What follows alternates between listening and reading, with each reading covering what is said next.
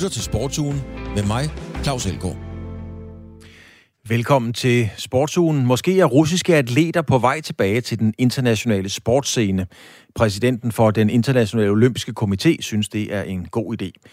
Saudi-Arabien skal være vært for en stor for et stort vintersportsstævne med langrand og skiskydning. Det er et projekt til, hold godt fast, 1.800 milliarder kroner, og det er faktisk ikke en joke.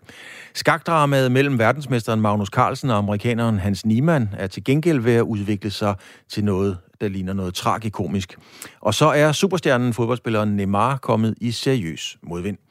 Det er Sportsugen, det er Radio 4, og jeg hedder Claus Elgaard.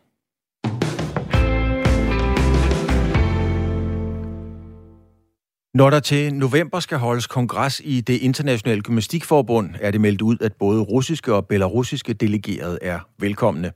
Det har fået flere lande til at boykotte arrangementet, blandt andet Polen, Estland, Norge og Ukraine. Kongressen skulle oprindeligt have været holdt i Norge tidligere på året, men forbi, fordi det internationale gymnastikforbund ikke ville udelukke russiske og belarusiske delegerede, så besluttede det norske gymnastikforbund at trække sig fra værtskabet. I stedet for skal kongressen nu holdes i den tyrkiske by Istanbul. Og den kongres bliver også uden dansk deltagelse af Danmarks Gymnastikforbund. Min kollega Anders Messer har talt med Gymnastikforbundet. Anders Jacobsen, formand i Danmarks Gymnastikforbund, i deltager ikke i øh, kongressen, men det er på grund af jeres eget årsmøde. Var I, øh, var I taget afsted, hvis I havde muligheden?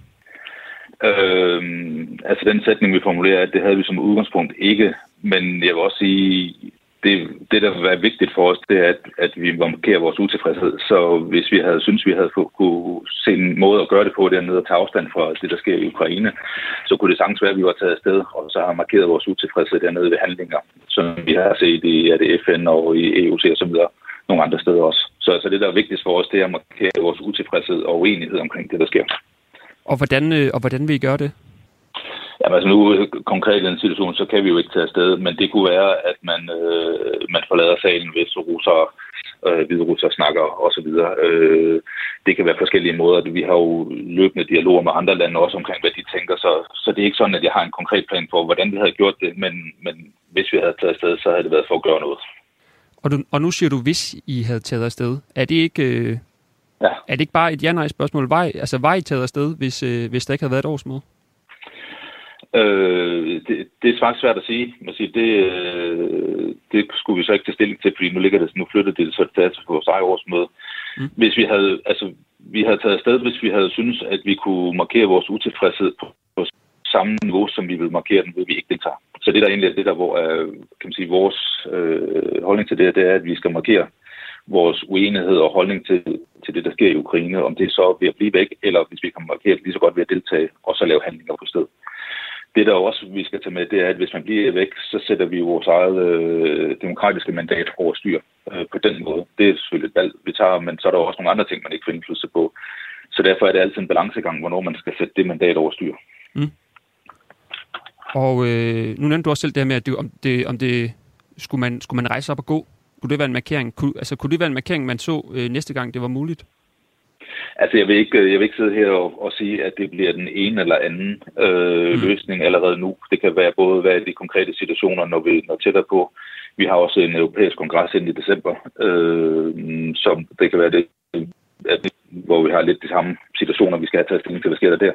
Men jeg vil ikke sidde, sidde her og sige, at det er på den ene eller anden måde, vi gør nu. Det er, det er både, hvad der udspiller sig i sagen, eller hvad der, hvad der bliver planlagt på forhånd, dialog med de andre lande det, der, det, der er vigtigt også, det er, at det, altså, så vidt muligt vi kan få et, en bred markering, det vil sige, at vi også har andre lande med, med til at gøre det, så kan det være mange forskellige måder, det kommer udtryk på. Og i forhold til udtryk, er det, øh, hvordan, øh, hvordan er jeres dialog med DIF i, øh, i den her sammenhæng? Jamen, øh, vi er løbende afstand omkring, øh, hvordan, hvad DIF's holdning er til det, øh, omkring det, og, og har egentlig været på linje med dem hele tiden. Vi har måske gået et skridt videre i forhold til, at vi måske ikke deltager, så vidt det er orienteret, at DIF's holdning er, at man skal ikke sætte sit eget mandat over styr. Men ellers så har vi i løbende dialog og har, har været rigtig godt informeret og involveret i DIF og, og de snakker, de har haft der. Så det, det er et meget tæt samarbejde, vi har på de her punkter. Og i forhold til øh, kongressen, som så skal afholdes i øh, Istanbul, hvor I så ikke, øh, ikke deltager, men andre ja. forbund tager stadig afsted. Hvad tænker I om, øh, om dem? Vil, altså, vil I opfordre til, at de øh, også skulle øh, enten skal markere sig, markere deres utilfredshed, eller er det op til forbundene selv?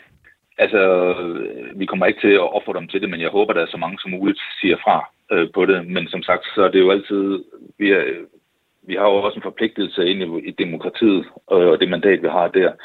Og hvad de enkelte forbund sidder med i forhold til, hvordan de vægter tingene, det, det skal jeg ikke gøre mig til dommer over øh, omkring. Det kan godt være, at de har nogle andre dagsordner, som de synes overtrumfer det at skulle blive væk eller markere. Øh, men jeg håber, at så, så mange som muligt vil, vil sige fra over for det, der sker. Og nu ser vi også, at, øh, at Thomas Bak han åbner øh, i hvert fald døren lidt øh, på klem for russiske atleter. Nu handler det jo så om, øh, om russiske delegerede, men hvilke, hvilke overvejelser har I gjort jer i forhold til deltagelse af russiske, men også spiller-russiske delegerede i, an, altså i andre sammenhænge? Ja, det er klart, når, når, vi siger, når vi siger russiske her, så er det måske bare for nemmere skyld, fordi det dækker også over hvide russiske. Så selvom der kun bliver sagt russiske, så, så gælder det de begge lande. Jamen, hvis vi skal, hvis vi skal snakke i forhold til, øh, til det sportslige, jamen, så deltager vi ikke, hvis de stiller op under russisk eller hvide russisk flag. Det, det er vi sådan helt øh, skarpe på.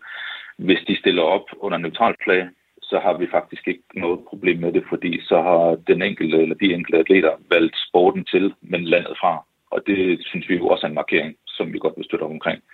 Så fordi, altså, det er jo vigtigt, det er vigtigt at have for øje, vi har jo ikke noget problem med den, den menige russer, så at sige, eller russer i Der var også øh, russer, der bor i Danmark som ting. Det er jo ikke det, vi har, har noget mm. problem med. Vi har, vi har problem med, at sporten bliver brugt som talerør i, i Putins propaganda. Så de steder, vi kan sige fra for det, gør vi. Og det er blandt andet også dem, der leverer sportslige resultater. Men, men stiller de op under et neutralt flag, jamen som sagt, så har man, øh, så har man valgt sporten til at lande fra, og det synes vi er en god markering, så, så der har vi ikke nogen problemer med at deltage.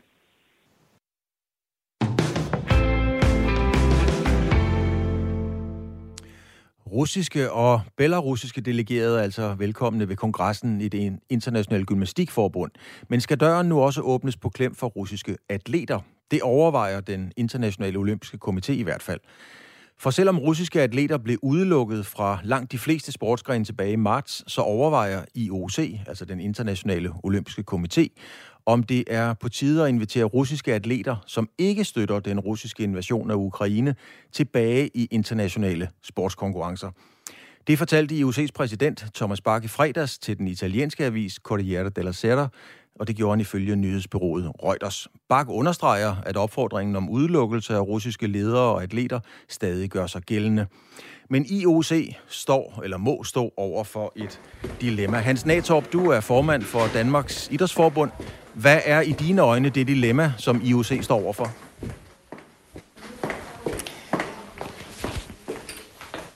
Goddag, Claus. Vi står overfor det, Kan du høre mig, Hans? Kan du høre mig, Hans Natorp? Hvis vi ikke kan have dem med, jamen, så bliver det jo ikke et OL, hvor verdens bedste er til stede.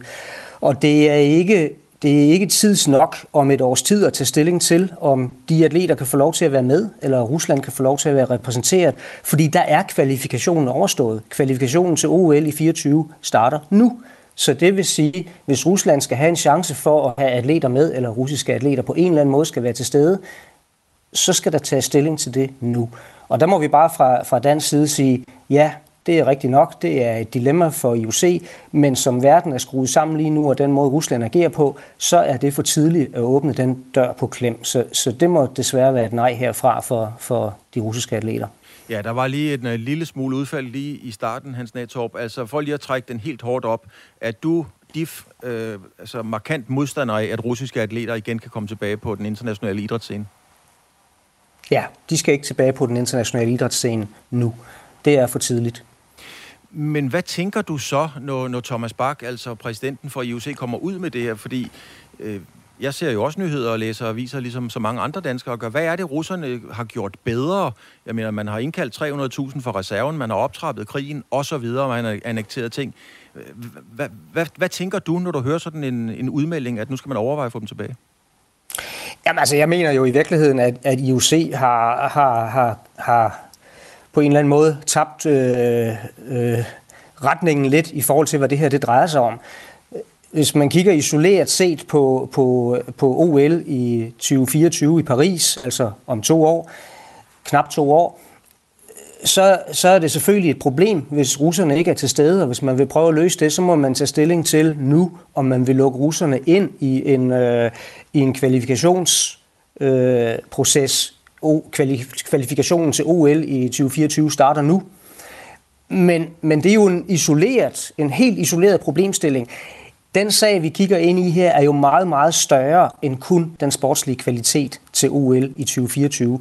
Og jeg tror jo et eller andet sted også, at IOC forregner sig, hvis de kun kigger på den sportslige kvalitet og siger, at vi bliver nødt til at have alle verdens bedste atleter til stede. Det vil sige, at vi bliver også nødt til at gøre plads til, at russiske atleter kan være der.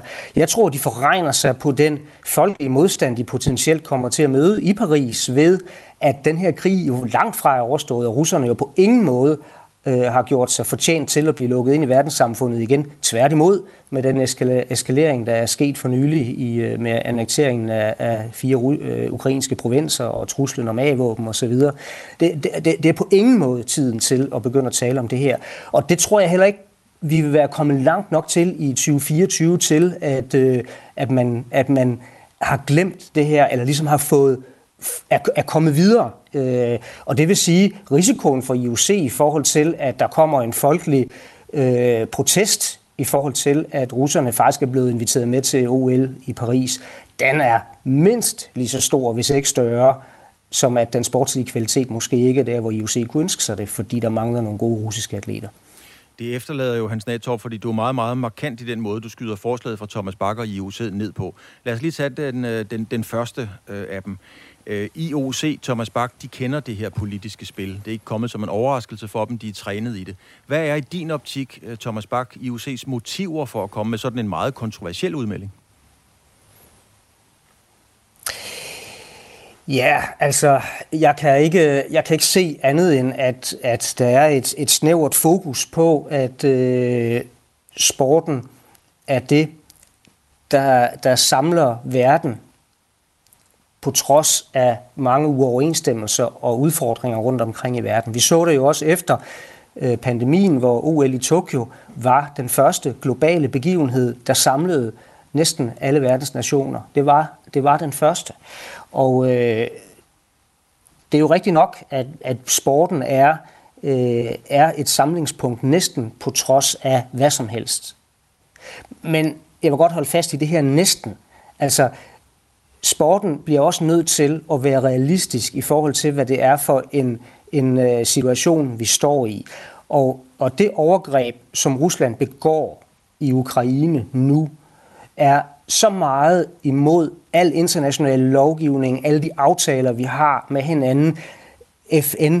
Øhm, altså, det, det, det strider imod alt, hvad vi står for. Også de værdier, som sporten hviler på. Og øh, der bliver sporten også nødt til at sige, okay, den måde vi beskytter sporten på nu, det er ved, at Rusland må stadigvæk ligge lidt på køl, indtil vi er kommet et andet sted hen, hvor vi kan begynde at tale om, hvordan vi får de russiske atleter tilbage. Og vi skal også huske på, at øh, Rusland er jo i forvejen sanktionsbelagt eller underlagt restriktioner i den internationale idrætsverden efter øh, dopingskandalen i, øh, ved vinter i Sochi i 2014 i Rusland, hvor, hvor der jo var statsdoping i den helt store stil. De er jo stadigvæk et sted, hvor de med afsæt i den historie skal skal være til stede til OL uden nationalflag og uden nationalhymne og ikke være repræsenteret som Rusland, men Ruslands olympiske komité osv. Og hvis vi nu spoler tilbage til den slags øh, sanktioner eller restriktioner, så er vi fuldstændig tilbage ved status quo inden øh, overgrebet i Ukraine. Og det vil sige, at Ruslands aggression i Ukraine har så, har så været fuldstændig konsekvensløst. Men, og men... Øh, så kan man sige, blander vi så sport og politik her? Øh, Rusland blander sport og politik. Fordi Rusland bruger jo sporten til at vise, at, vi har, at, at Rusland har et normal, en normal relation til resten af verden. Vi kan jo se det nu med, med bokserne, som ja, det, øh, har besluttet det internationale boksforbund. Det vil du gerne spørge om. Ja, det vil jeg gerne, Hans. Fordi nu, jeg får talt mig varm på det her, Claus. Ja, det, jeg kan godt høre det, og nu, nu bliver jeg simpelthen nødt til lige at... Nu, nu, nu siger jeg lige break her, øh, øh, Hans Næsop. Fordi ja. du bringer selv boksningen på banen. Du har meget, meget klart udtrykt, du tager afstand fra det IOC og Thomas Bach siger her. der skal, det, det duer simpelthen ikke. Så må du vel også være indstillet på at sige, at vi kan ikke sende danske bokser til OL-kvalifikationskampe under en russisk leder. Ja, nu, nu nævner du specifik boksning. Jeg synes, vi skal holde specifikke idrætsgrene ude af det her. Hvor, øhm, hvorfor det egentlig? Øh,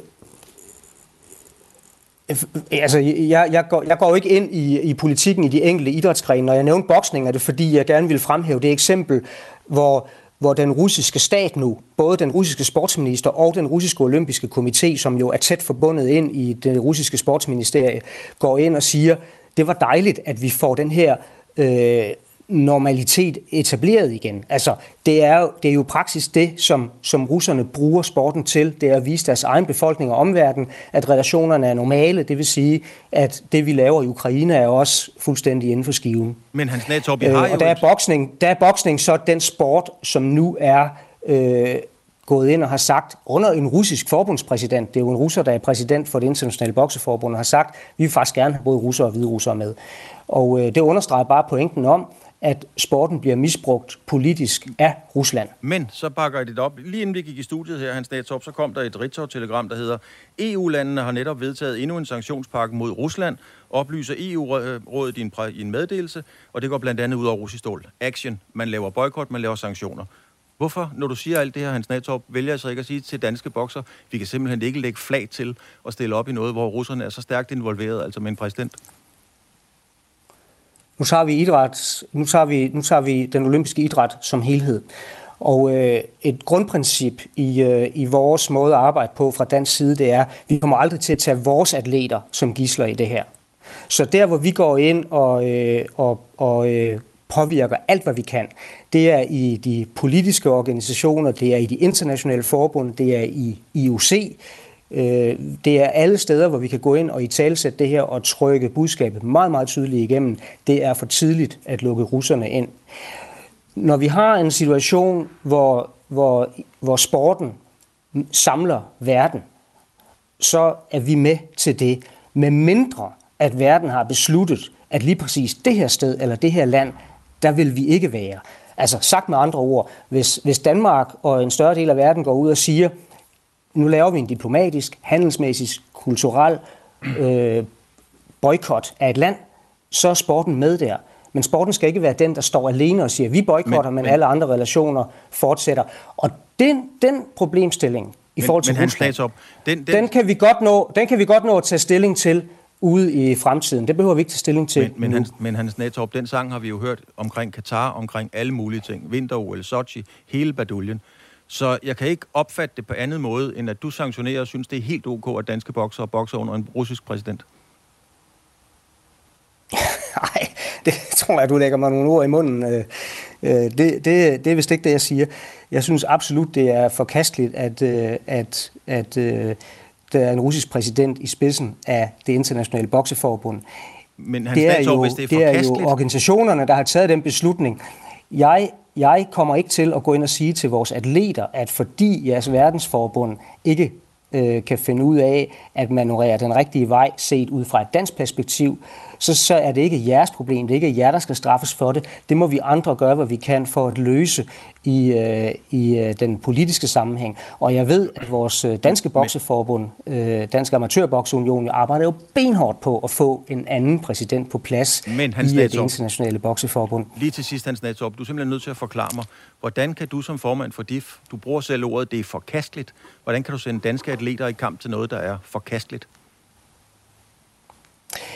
Vi taler om det politiske system her. Det politiske system og ledelsen af forbundet har ikke noget at gøre med, med det, atleterne gør i bokseringen, på stadion, på grønsværen.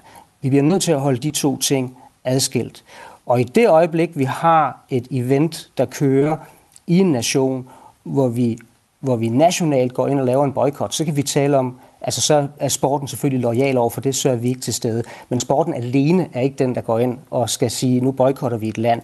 Og det spørgsmål i forhold til det organisatoriske har jo ikke noget med et land at gøre. Det er det, er, det, er det politiske. Det er en russer, der er præsident. Det er forkert. Men fordi der er en russer, der er præsident, skal vi ikke sige til vores bokser eller andre landes bokser, så kan I ikke gå i ringen. Så du blåstempler det jo på De den måde? De to ting kan vi ikke koble sammen. Så, så de blåstempler det Jeg vil ikke sige, at blåstempler det. Jeg, vil, jeg siger, at det, har ikke, det er ikke boksernes ansvar. Det er ikke atleternes ansvar. Det er ledernes ansvar. Så jeg vil aldrig gå ud og sige til vores atleter, I må ikke, fordi der sidder en russer på præsidentposten. Tak. Det går ikke. Tak skal du have, Hans Natorp. Det er en uh, diskussion og et dilemma, vi vil vende tilbage til mange gange. Tak fordi du havde tid og mulighed for at stille op her. Det var en fornøjelse, og, og jeg fik talt mig varm. Der er meget stof i det her, kan du høre, Claus. jeg glæder mig til næste runde. God dag. Tak. Der skal stås på ski og skøjter i det solrige saudiske sand i 2029. Det lyder som dårlig vittighed at løbe langrand på ski i over 40 graders varme, men den er god nok. Saudi-Arabien skal lægge sand til de asiatiske vinterleje. Her dystes der i klassiske vinter-OL-discipliner, for eksempel styrtløb og skihop, og det er første gang, at et mellemøstligt land skal være vært ved de asiatiske vinterleje. Men er der overhovedet en mening med galskaben? Fanny Ærskov Madsen, du er Ph.D. Fellow ved Dansk Institut for Internationale Studier. Fanny, jeg holder for eksempel personligt meget af ørkenrally, men kan af gode grunde ikke rigtig dyrke ørkenrally hjemme i Danmark. Der er lige så lidt sne i Saudi-Arabien, som der er ørken i Danmark. Altså, hvad, hvad vil de overhovedet stille op med det her Saudi-Arabien? Jamen først og fremmest så er det jo meningen, at det her øh, skal, øh, og det er i og for sig interessant nok i sig selv, det skal løbe af stablen op i et øh, område af Saudi-Arabien, som endnu ikke er blevet etableret. Det er øh, op i det øh, nordlige Saudi-Arabien på grænsen til øh, Jordan og Ægypten, hvor der altså er et kæmpe område, de er i gang med at udvikle en region på størrelse med Belgien, der hedder Neom. Der er måske flere, der har hørt om det, hvor der altså er flere byer. Og en, en del af det her, det er sådan meget kuperet terræn, også med bjerge, hvor, hvor de altså øh, øh, forventer, at der vil være mulighed for skiløb og, øh, øh, og nogle lavere temperaturer. Så, øh, så uden at jeg helt er klar over præcis, hvordan det kommer til at løbe af stablen, så er det, øh, så er det ligesom det, der er konteksten for det. Altså de øh, beløbsstørrelser, der har været fremme, det er hele det her NEOM-projekt, det løber op i 3.800 milliarder danske kroner. Det er jo uanset hvad mm. voldsomt mange penge. I Danmark, der bliver der debatter og forsidehistorier og breaking news, når en politiker har brugt 1.200 kroner til en middag. Hvad siger saudaraberne til det her, eller kender de overhovedet til projektet og, den, og, og prisen? Ja, altså øh, først og fremmest så at, øh, at det her øh, NEOM jo en, hvad kan man sige, dematerialisering på den udviklingsplan, som øh, som der blev fremlagt i 2016, den der hedder Vision 2030, hvor altså NEOM er en, en del af det. Men det handler blandt andet også om at investere i øh, andre industrier for at såkaldt diversificere økonomien væk fra den her olieafhængighed, og det er generelt ret populært. Øh, det siger ligesom sig selv øh, i et øh, autoritært styre som Saudi-Arabien, at der er der ikke øh, meningsmålinger, i hvert fald ikke nogen, som man kan, kan regne for, øh, for gode varer. Men, øh, men, men det er generelt mit indtryk, at, øh, at, at Vision 2030 og NEOM og den øh, reformproces er, er sådan relativt øh, populært, og specielt også fordi, at med den her, øh, med, med sådan nogle store øh, slutrunder og den slags. Øh, det, det er jo også en del af den øh, moderniseringsproces, eller den reformproces om at åbne op for et, øh, et, øh, en underholdningsindustri, en sportsindustri, som jo altså også kommer saudier til gode. Så på den måde øh, ser øh, rigtig mange saudier, specielt den meget øh, størstedelen af befolkningen er meget unge, de ser den som en øh, som et hvad kan man sige et opgør med den øh, med de samfundsstrukturer og sociale normer, som der har været i Saudi-Arabien igennem mange årtier. Altså, det her beløb på 3.800 milliarder kroner for en fremtidsby. Man rekonstruerer lige et område på størrelse med, øh, med Belgien. Er der i Saudi-Arabien overhovedet ingen grænser for, hvad, hvad ting må og kan koste? Det lader det ikke til, at der er øh, lige nu.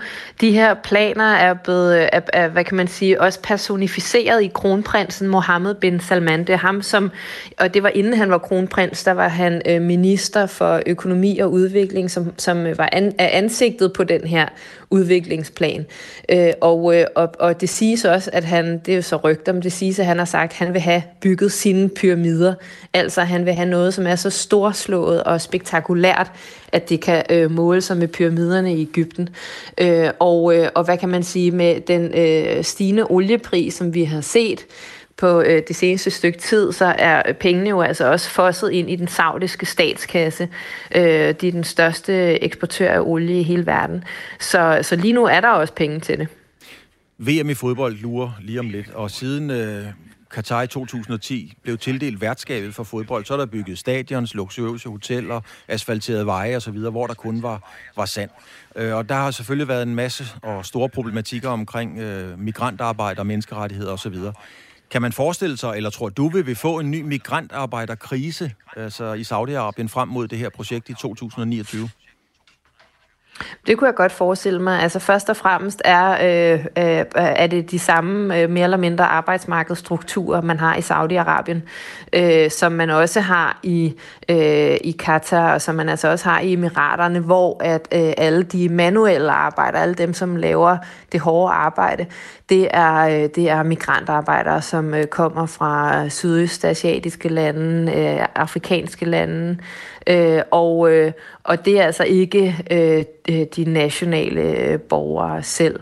Og, øh, og det er ikke øh, gode forhold, de har. De har mangel på øh, politiske og sociale rettigheder. Øhm, så, så det kunne man sagtens forestille sig, men det er heller ikke, hvad kan man sige, øh, det er hverken noget nyt, og det er heller ikke noget særligt øh, for, øh, for, for hverken Saudi-Arabien eller Katar. Men øh, lige præcis belært, skal vi sige, at den shitstorm, som, øh, som Katar jo har været mm. ude i forbindelse med de her migrantarbejdersager og hele, hele, ja, hele VM-konceptet, øh, er man bare bedøvende ligeglad det, med det, når man sidder og, og må bestemme noget i Saudi-Arabien? Jeg ved ikke, om man er bedøvende ligeglad med det. Altså, den, når jeg øh, har øh, for eksempel talt med, med myndighedspersoner i, i Emiraterne omkring øh, migrantarbejdernes forhold, så, så den måde, det bliver i talesat, er altså, at øh, man giver dem nogle muligheder, øh, som de ikke havde i deres hjemland. Og på den måde er det jo også en, øh, det, det er jo, det er jo også et, et, hvad kan man sige, det er en global problematik, fordi at man har nogle øh, arbejdsstyrker, som er øh, internationale, og som på den måde kan blive rykket rundt, uden at have nogen øh, rettigheder, hvor at øh, hele fagforeningsspørgsmålet er øh, mere nationalt øh, forankret. Det er jo også en, en problematik, vi, vi, vi, vi kender til i Danmark. Det kan godt være, at det er et lidt andet, en anden skala i forhold til nogle af de udfordringer, men, øh, men, men det er hele det her migrantarbejder-problematik øh, er ikke noget, som kun finder sted i golfen. Tak skal du have, Fanny Erskov Madsen, Ph.D. Fellow ved Dansk Institut for Internationale Studier. Tak fordi du satte os ind i det her i går så en vanvittig projekt, som uh, ser dagens lys i 2029. Tak skal du have, Fanny. Selv tak. Og det var altså Fanny Erskov Madsen, som satte os ind i det her. Øhm, og det er bestemt ikke en sort og hvid verden. Det er den næste, vi skal i gang med til gengæld. Meget sort og hvid endda. Fordi vi er halvvejs i den her uges program, og traditionen tro skal vi ikke snydes for det seneste nyt fra skakkens verden. Der er nemlig nyt i sagen mellem verdensmesteren, det er norske Magnus Carlsen, og den unge amerikaner Hans Niemann. I en rapport fra chess.com anslår skaksejtet, at 19-årige Niemann skulle have snydt meget mere, end han selv har indrømmet. Og dermed bakker det anerkendte skaksejt Magnus Carlsen op i hans påstande om snyd netop fra Niemann. Vi taler om en rapport med en undersøgelse, der konkluderer, at Niemann skal have modtaget ulovlig hjælp i over 100 skakpartier på deres online portal. Endda så sent som i 2020 og i turneringer, hvor der har været pengepræmier involveret. Historien, det skal understreges, melder dog ikke noget om, hvordan amerikaneren eventuelt har snydt. Morten Runge, du er skakkommentator hos Danmarks Radio. Øh, nu er der kommet denne her mm. rapport. Hvad har den bragt frem af nyheder? Jamen, øh, den har bragt det frem, du sagde der, at øh, Niemann har snydt øh, i 100 partier online, og det er selvfølgelig dårligt for ham, men den har også bragt frem, at han ikke har snydt øh, fysisk, altså face to face. Det var jo sådan, hele den her skandale startede. Han sad der over for Magnus og vandt et, øh, et parti. Han ydmygede Magnus, og Magnus gik og sagde, så må der være snyd med i spillet. Det parti, som startede det hele, var fysisk, og der har der altså ikke været nogen smoking gun. Til gengæld, ja, så har Niemann snydt online øh, i sin teenage-tid. Han er 19 år nu, ikke? Der har han snydt mere, end, øh, end han har sagt før. Så det er sådan en klassisk videreudvikling af vores lille saga her. Der er lidt til den ene side og lidt til den anden side, og så, så står vi her. Ikke? Men, men Rukke, jeg kan huske, jeg har hørt dig bruge, jeg tror du brugte billeder og sige, det kan godt være, at Niemann har kørt over for rødt mange gange, men derfor er det ikke sikkert, at han gjorde det den fredag aften i, Fredericia, sådan tror jeg, du udtrykte Altså, når det ikke kan dokumentere ja. hans nød mod, øh, mod Magnus Carlsen, er det ikke en kæmpe bed for nordmanden? Jo, det synes jeg også, der er. Jo, helt sikkert. Men altså, så fokuserer han jo så på det, øh, de mange røde lys, som øh, Niemann jo så har taget i Middelfart og Odense øh, og så videre på vej til, til Fredericia. Øhm, så er der også det ved det der, at chess.com, det er jo det, det, er det allerstørste skak-site. Det er også det, jeg spiller. Det er et rigtig fedt sted, hvis man godt kan lide skak. De ejer, de har lige købt for en måneds tid siden, før alt det her brød ud, så har de købt rettighederne til Magnus' øh, brand, der hedder Play Magnus, som lever af troværdighed og sådan et, prøv at se, her kommer verdens bedste skakspiller. Så det er også sådan lidt, okay, de udgiver en rapport, der er kritisk over for Hans. De har kæmpe økonomiske interesser i at holde Magnus ren. Så det er øh, igen sådan lidt, ja okay, en bryggerigigant, der siger, vi har undersøgt vores øh, sodavand, nu, nu er de fine nok igen. Det kan godt være, de er det, men man tænker alligevel, ja ja, men det har I nok også en vis interesse i at, at sige. Har chess.com så tabt øh, i din optik øh, troværdighed, altså regulær troværdighed på det her? Nej, det synes jeg egentlig ikke, for de har jo gjort, hvad de kunne egentlig. Altså, øh, de, måske kunne de godt sige lidt tydeligere, hvem det var, der øh, var i stald med dem, så man selv kunne, øh, kunne mene om det, hvad man ville. Men det har været en meget grundig undersøgelse af Hanses online-partier. Det må jeg sige. Og, og alle deres algoritmer og sådan noget. Jeg er slet ikke i tvivl om, at han har snydt øh, online, og de har også øh, i øvrigt fundet ud af, at der er nogle andre stormestre, der har snydt, så, så det er faktisk øh, mere udbredt i toppen, end man måske lige troede. Så der er en masse spændende ting øh, i rapporten, men noget ensidigt svar på, hvem der vinder den her battle, altså Hans eller Magnus, det, det giver det jo ikke rigtigt. Øh, Chess.com har øh, jo ikke nogen, øh, skal vi sige, bemyndigelse, beføjelser til at dømme hverken Magnus Carlsen eller Hans Niemann. Hvem skal så Nej. på banen, altså den internationale skakorganisation, eller hvem, skal, hvem har musklerne til at eventuelt at, at udstille en dom? Ja, det er det, man spørger sig om. Ja, præcis. Findes der muskler i den internationale skakverden? Og i så fald, hvis krop sidder de på? Og der vil FIDE, den internationale skakorganisation, nok sige, det, det sidder på os. Det skal vi nok klare. Vi er den voksne, der træder ind i rummet nu. Hvor lang tid de så bruger, nu er de så gået ind i øh, personalerummet igen, efter at have skilt øh, Hans og Magnus ad ind i børnehaven, og så tænker de lidt over, øh, hvad straffen skal være, og hvad der er op og ned. Og jeg tror, man skal ikke vente så lang tid derinde, og, og så lade de her drenge løbe rundt og finde på nye ting og sager. Så de, altså, de måtte gerne snart komme med deres øh, vurdering, men de har jo så også muligheden for at sanktionere og uddele straf og karantæne til dem begge to. Til Magnus, hvis han, har, hvis han uskyldigt eller uberettiget har anklaget Hans for snyd i, i det her øh, face-to-face-spil, ikke? hvor der ikke er noget bevis endnu. Eller til Hans, fordi han har snydt online, dokumenteret nu, men måske så også i den, i den virkelige verden. Altså det er jo... Øh Ja, det er jo absolut ikke en sag, man skal lave sjov med, fordi at det er jo en ret alvorlig sag, kan man roligt sige. Men alligevel, så bliver den sådan mm. lidt tragisk-komisk på sin måde, og det er sådan lidt en film, hvor helten først er hårdt presset, og, og så har han teten, og så bliver han ja. presset igen. Og man skifter sådan lidt side undervejs. Øh, Runge, hvor står du? Altså, hvordan, hvordan har, har, har dit tilhørsforhold ændret sig efterhånden, som det her udvikler sig? Øhm, ja, det har det nok. Jeg, jeg troede meget på Magnus i starten. Jeg har altid set op til Magnus, og han har været min store øh, favorit og sådan noget. Men så tror jeg også, mit... Øh, jeg ved sgu ikke, hvad det er, klar. Altså mit, mit faderhjerte måske, der tænker sådan 19 år gamle Hans. Altså, han er lige brudt igennem. Prøv at se en shitstorm og en konspirationsteori måned, han har gået igennem. Han har ikke sagt noget overhovedet. Han har jo været Altså, det kunne knuse et hvilket som helst menneske. Det der massive angreb fra både Magnus og hele internettet. Så jeg har også haft lidt ondt af ham, så jeg er faktisk ret spændt på... Øh, nu spillede han så første gang i går i en ny turnering, meget kontroversielt. Det er US, øh, hvad hedder de amerikanske mesterskaber. Han kan blive amerikansk mester, hvis han vinder den her turnering. Han startede i går, han bliver tjekket i hovedet, og jeg ved ikke hvad. Altså, han, øh, det er jo som om, han spiller nøgen. Altså, jeg ved ikke, hvor mange metaldetektorer, der er rundt om ham, men også på sådan en måde som, okay, Hans, hvis du spiller nu, så tror vi på dig. Der er ikke noget snyd i det her. Hvad sker der så? Første runde, så vinder han helt suverænt. Virkelig flot. Bum. Og så siger han, lad skak tale for sig selv. Så er han lidt ovenpå igen, ikke? Ja. Ja, han går ud på presmødet bagefter og siger lige præcis, som du siger, at lad skak tale for sig selv. Uh, han siger også, ja. uh, det viste også, at jeg ikke kommer til at give mig, og at jeg fortsat vil spille mit bedste skak, uanset presset tilføjer Niemann altså. Det gør han så ifølge øh, BBC. Lige til sidst her, Runge, hvad bliver næste kapitel i det her? Ja. det tror jeg, hvis, øh, tænk hvis Niemann øh, bliver amerikansk mester nu, ikke? for øjnene af hele verden, så slår han hele den her forsamling og viser, at øh, han er sgu så god. som han selv siger. Og hvis man er amerikansk mester, så slår man også nogle gange Magnus, så taber man også en masse til ham, men så er det sandsynligt og troværdigt.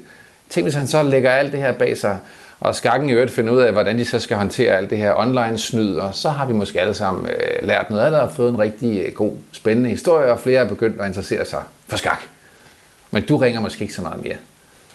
Altså, jeg kommer til at ringe til dig rigtig mange gange, Morten Runge, men det er muligvis for at spørge, om vi skal drikke kaffe. tak, fordi du vil fortælle om, det her, om, om denne her skakudvikling. det er godt, Runge. Tak skal du have, fordi du var med. Selv tak. Selv tak, Lars. Hej, hej. Selv tak. Hej. I søndags gik brasilianerne til valg for at vælge deres næste præsident. Skulle det være den tidligere præsident og venstrefløjskandidat Lula da Silva eller den siddende præsident og højrefløjskandidat Bolsonaro. Ingen af kandidaterne lykkedes med at få de nødvendige 50 procent, der skal til for at sikre sig sejren, så derfor skal de så til stemmeurnerne igen, og det skal de om fire uger. Men i sportens verden har en anden person fyldt godt op i den brasilianske valgkamp. For få dage inden valget i weekenden lagde den 30-årige fodboldstjerne Neymar en video ud på det sociale medie TikTok. Det var en medie af ham selv, der sidder dansende i en kontorstol til en kampagnesang for Bolsonaro. Og den lød sådan her.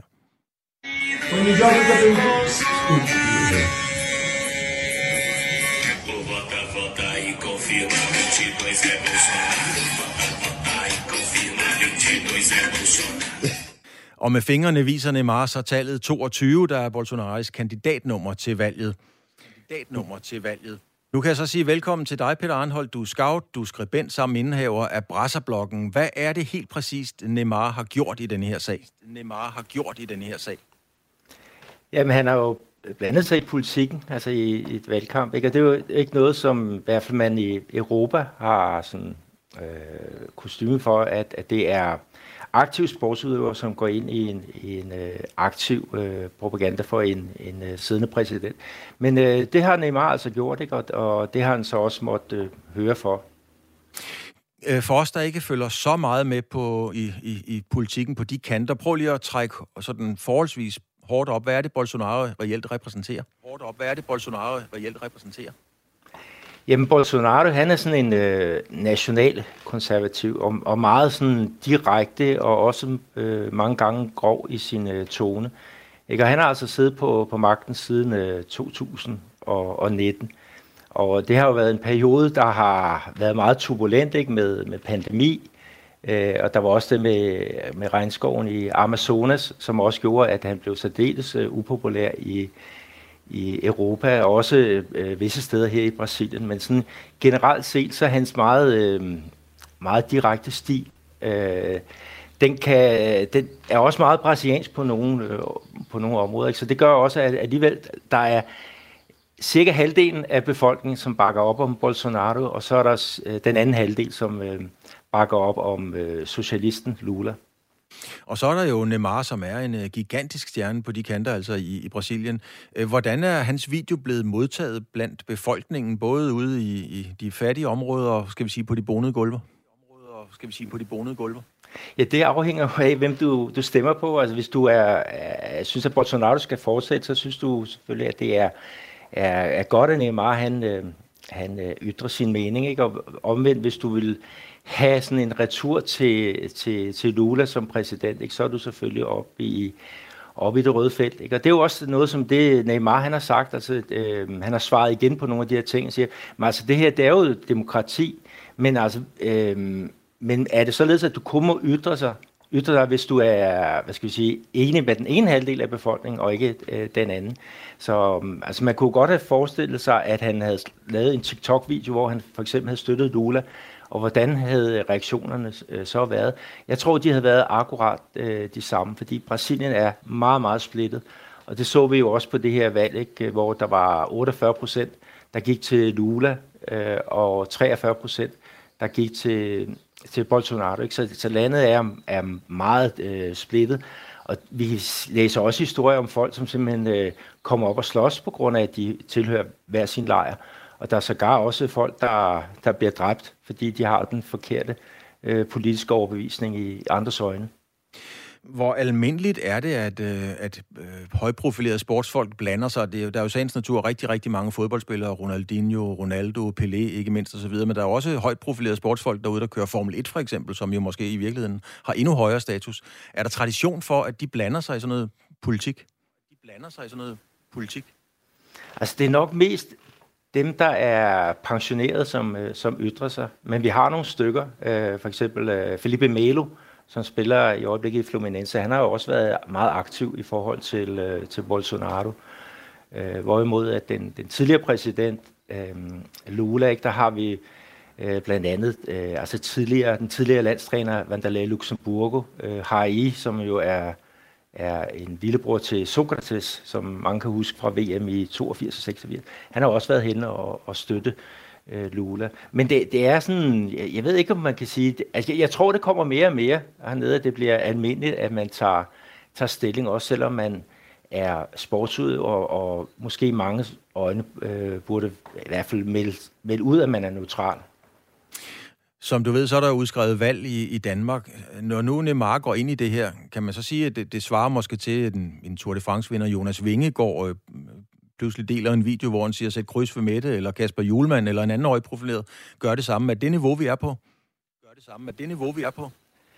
Ja, det, altså, det er jo meget sjov tanke, ikke? og jeg har også øh, nu, Vingegaard, om han vil blive vingeskudt, hvis han, han gik ind aktiv i en, øh, i en kampagne.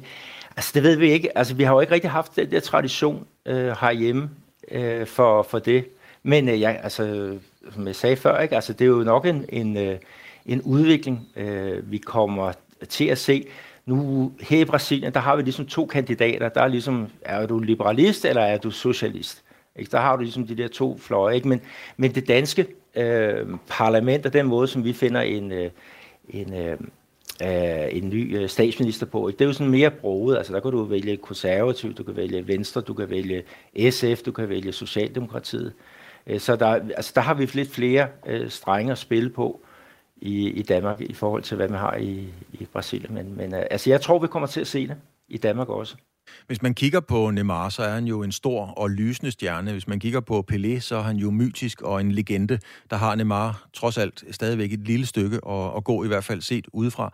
Når Neymar blander sig, har det overhovedet nogen betydning? Altså kan det flytte, hvis man kigger på USA, Trump og så videre, hans tilhængere, en, en storm på det hvide hus rykker ikke meget. Kan, kan, kan Neymar flytte noget i, i, i Brasilien? I, i, i Brasilien? Ja, det tror jeg godt, han kan. Han kan også flytte øh, noget i den anden retning, ikke? fordi han er elsket af mange og også hadet af mange. Ikke? Og, og der er jo også nogen, der siger, at hvis, hvis han er der, så skal jeg bare være øh, det andet sted. Men nu nævnte du selv Pelé, og Pelé er også en, der har været inde og, og fortælle, at han stemmer på, på Bolsonaro. Så, øhm, så Neymar, han er jo ikke den, den eneste, der, der foretager sig det. Men hvis vi nu kigger tilbage på, på valget, så var der meningsmålinger, der sagde, at, øhm, at øh, øh, Lula havde 51 procent, ikke? og Bolsonaro han var nede på 31 til 36 procent, hvis jeg husker rigtigt. Ikke? Og, og valgresultatet, øh, det, det siger jo noget helt andet. Altså, der, der steg han jo gevaldigt, øh, Bolsonaro, ikke? op til 43 procent, øh, hvorimod Lula han, han gik under de der øh, øh havde 50 procent. Så jeg, jeg tror, det, det flytter noget, men øh, jeg har ikke nogen tal på, hvor mange procentpoint øh, vi, vi i så fald snakker om. Hvis vi bliver ved selve valgkampene og lige holder linjen for eksempel til USA, der ser man jo i den amerikanske valgkamp, der bliver især rocksanger og skuespillere, Springsteen, Clooney osv. bragt ind i kampen. Og en ting er, at øh, Pelé, Ronaldinho og Neymar blander sig i politik i, i Brasilien, men bruger politikerne det aktivt? Man kan sige, Bolsonaro og den gule landsholdstrøje, det hænger næsten uløseligt sammen på et eller andet niveau. Er de dygtige til at, at selv inddrage sporten? Er de dygtige til at, at selv inddrage sporten? Jamen det, det er det, og, og Bolsonaro, altså nogle, nogle dage før, at øh, Neymar han udlagde, eller lagde den der øh, TikTok-video op, så var øh, præsidenten, han var faktisk for, forbi at besøge øh, Neymars øh, projekt, velgørenhedsprojekt i, øh, Santos, altså hans, øh, hans barndomsby. Så, så, de, så de bliver brugt, og også altså, popsanger og, og så videre. Ikke? Der er jo mange, der har været ude og ytre sig, om de vil stemme for den ene eller for, for den anden. Og, og lige til sidst her, øh, Peter Arnholdt, altså sport og politik skal ikke blandes. Det har vi nok lært i forbindelse med VM i Katar, det nok bliver uh, alligevel. Men sådan en som Neymar har jo også nogle store sportsoutfits som, uh, som personlig sponsor, og i den slags har der været nogen pip fra dem i forhold til, at, at deres stjerne og deres frontfigur har været ude at blande sig i en valgkamp? Og deres frontfigur har været ude at blande sig i en valgkamp? Nej, ikke hvad jeg har, har læst mig frem til, eller har kunne høre. Øh, men, men det kan da godt være, at, at øh, det er Puma, som øh, sponserer Neymar. Han sidder i Puma-outfit. Det kan godt være, at de synes, at han burde finde noget mere neutralt tøj på. Øh, noget, øh, hvad hedder det, tøj, når han, skulle, øh, når han skal lave TikTok-videoer med politiske budskaber. Tak skal du have, Peter Arnholdt, scout og skribent som indehaver af det, vi kalder Brasserblokken, og det er også bestemt et øh, lytvær. Der er anden runde den øh, 30. Oktober, og der er feltet nede på to præsidentkandidater, nemlig Bolsonaro og Lula. Og du skal have mange tak for at gøre os klogere på alt det her på det brasilianske valg. Tak skal du have.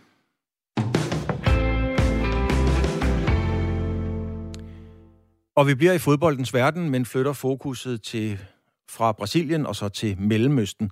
For verdensmesterskabet i fodbold nærmer sig helt præcist om 45 dage skydes slutrunden i gang, når Katar møder Ecuador. Forberedelserne til VM har mildt sagt været kaotiske, og i denne her uge er der så fået endnu et kapitel til. Med fra Katar, nabolandet, det er Oman, har vi nu dig med. Øh, Søren Førby, velkommen til. Du er freelance journalist og er rejst til Mellemøsten i forbindelse med det kommende, den kommende VM-slutrunde. Du kommer til at være den faste stemme hos os, der beretter øh, i sportsugen og andre steder formentlig også om tingenes tilstand i Katar. I sidste uge afslørede DBU og Hummel, at den nye sorte VM-landsholdstrøje faktisk symboliserer et omvandrende sørgebind.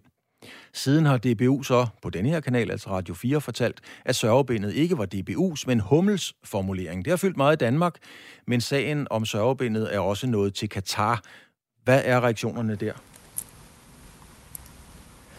Den er, at, øh, at Hummel øh, først og fremmest med de øh, beskyldninger, de ligesom kommer med, om at der er flere, der er døde i forbindelse med VM i Katar, de er ukorrekte. Der er ikke nogen bund i, i de beskyldninger, de kommer med.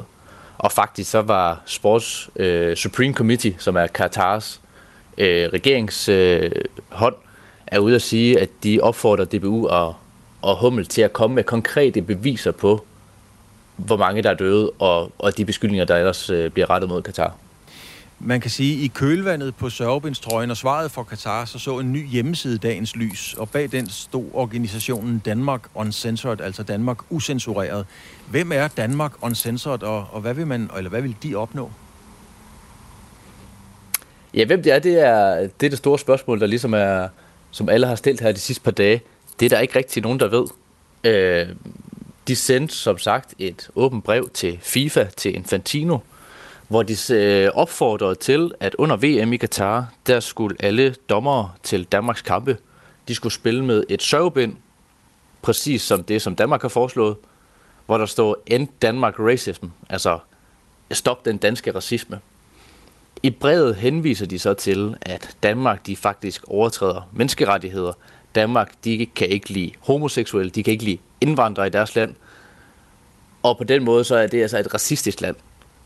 Men der er ikke nogen, der ved, hvem den her organisation egentlig er, selvom der, der er rigtig mange, der ligesom er kommet, forsøger at, at komme det nærmere. Det, der er ekstra underligt, det er, at når man sender en pressemeddelelse ud, eller sender et åbent brev ud som organisation, så vil man jo rigtig gerne have, at der er folk, der kan skrive noget om det, der kan forklare, eller man kan, der kan ringe til en, så man kan, yderligere kan forklare sine holdninger, så kan man kan komme endnu længere ud med det budskab, som man nu brænder for.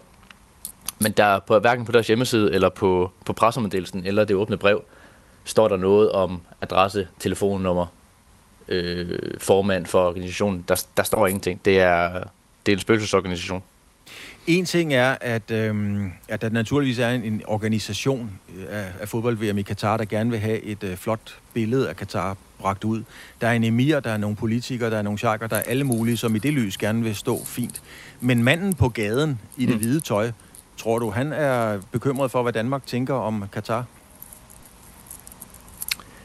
Nej, det, det, min umiddelbare vurdering er nej, og man skal også huske på, at i Katar er der ikke så mange almindelige mennesker på gaden. Det er migrantarbejdere, det er vesterlændinge, eller det er, det er katarianere, som, som kun udgår, som kun udgør altså 100.000 i, i det samlede billede i et land med, med 3 millioner. Øh, så nej, det, jeg, jeg kunne ikke forestille mig, at, at manden på gaden egentlig går så meget op i, hvad, hvad Danmark siger eller ikke siger om, om Katar. Nu er hjemmesiden så lukket igen øh, i, i din optik, og som du læser det derude.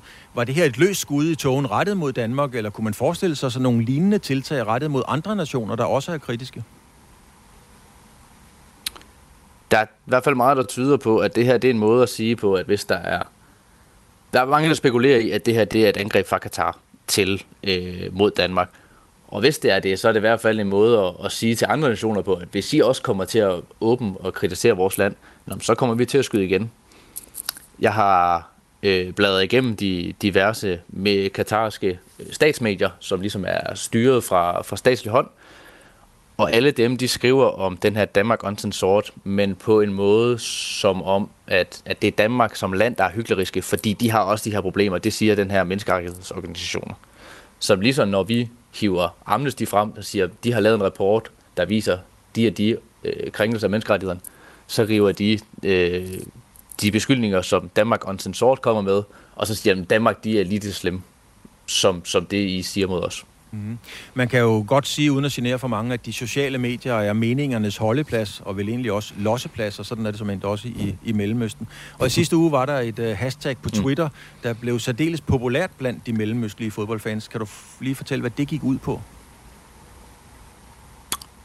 Jamen, det gik ud på, at, øh, at der var rigtig mange arabiske fans, der gerne vil have, at de arabiske lande, der skal med til VM, som er Tunesien, øh, Marokko, Saudi-Arabien og Katar, at de skal bære et anførbind, hvor der er det palæstinensiske flag på. Mm-hmm. Og hvorfor, øh, hvorfor blev det så populært? Ja, mange de ser det som et, øh, eller mange skriver, når de deler det, at det er et modtræk til, til den kampagne, som øh, Vesten ligesom kører lige nu. Både at de støtter op om Ukraine, der har været flere landshold, der har haft øh, Ukraines flag som, som anførbind. Og samtidig er Danmark blandt andet sammen med syv andre VM-nationer øh, med i den her One Love-kampagne, der kører med, at de har regnbuefarvet øh, anførbind, og det skal de også have med til Katar. Mm. Men arabiske øh, fans, de finder det meget hyklerisk, at Vesten er så hurtig til at sige fra over for Rusland, fordi de er gået ind i Ukraine, men ikke siger fra over for Israel, som har dyrket det samme i deres øjne, øh, som Rusland har gjort mod Ukraine, det har Israel gjort mod Palæstina i, i mange år. Men vi ser stadigvæk israelske hold, der er med i Champions League, der er med i den nye Conference League, mens russiske hold de er blevet udelukket, fordi at, at deres land har gjort det samme. Ikke? I går var der så et øh, nyt hashtag, der trendede Reflect Your Respect, afspejl din respekt. Det kom sammen med et stykke grafik. Øh, hvad, hvad stod der på det her stykke grafik, der kom i kølvandet på, på Reflect Your Respect? Jamen, den grafik, der kom, det var øh, en uspecificering, uspecificering af de regler, der er dominerende i Katar. Det er et overvejende muslimsk land, så det er muslimske regler. Man må ikke drikke alkohol. Man må ikke øh, vise i offentligheden, at, øh, at man viser kærlighed i offentligheden. Man må ikke holde i hånd, man må ikke kysse med, med sin kæreste eller kone. Og så den, som, som rigtig mange er faldet for brystet, at homoseksualitet er, er ulovligt i Katar. Øh, og det stod altså også her, at det skulle man huske på, at når man som fan kom til Katar, så skulle man huske på, at homoseksualitet, det her med dating, det her med at drikke alkohol og nogle andre ting, de, de, de er altså også ulovlige, selvom der, der er VM. Så, så det var en klar opfordring til Vesten om, at når de kom til Katar, så skal de please respektere de regler, der, der nu er gældende her. Og hvem var egentlig den officielle afsender på sådan et budskab? Ja, det har været lidt svært at finde ud af, men umiddelbart er det en organisation, der hedder Ryger Katar, som er sådan en øh, organisation, som går meget op i de muslimske værdier i Katar. Øh, det er ikke noget en officiel plakat endnu, og, øh, eller det er ikke noget officiel plakat, og Katars regering har faktisk været ude at sige, øh, efter FIFA havde sagt det, at det her VM, det er for alle, også for homoseksuelle, og der vil være fanzoner, hvor man kunne drikke alkohol. Mm. Før vi øh, lige her til sidst, øh, kommer vi til at se et værtsland, altså Katar, der bliver mere, skal vi sige, aktivistiske i deres kommunikation i takt med, at VM nærmer sig? Eller hvordan vurderer du, Katar vil forholde sig de næste, øh, ja, det næste stykke tid, indtil VM er slut?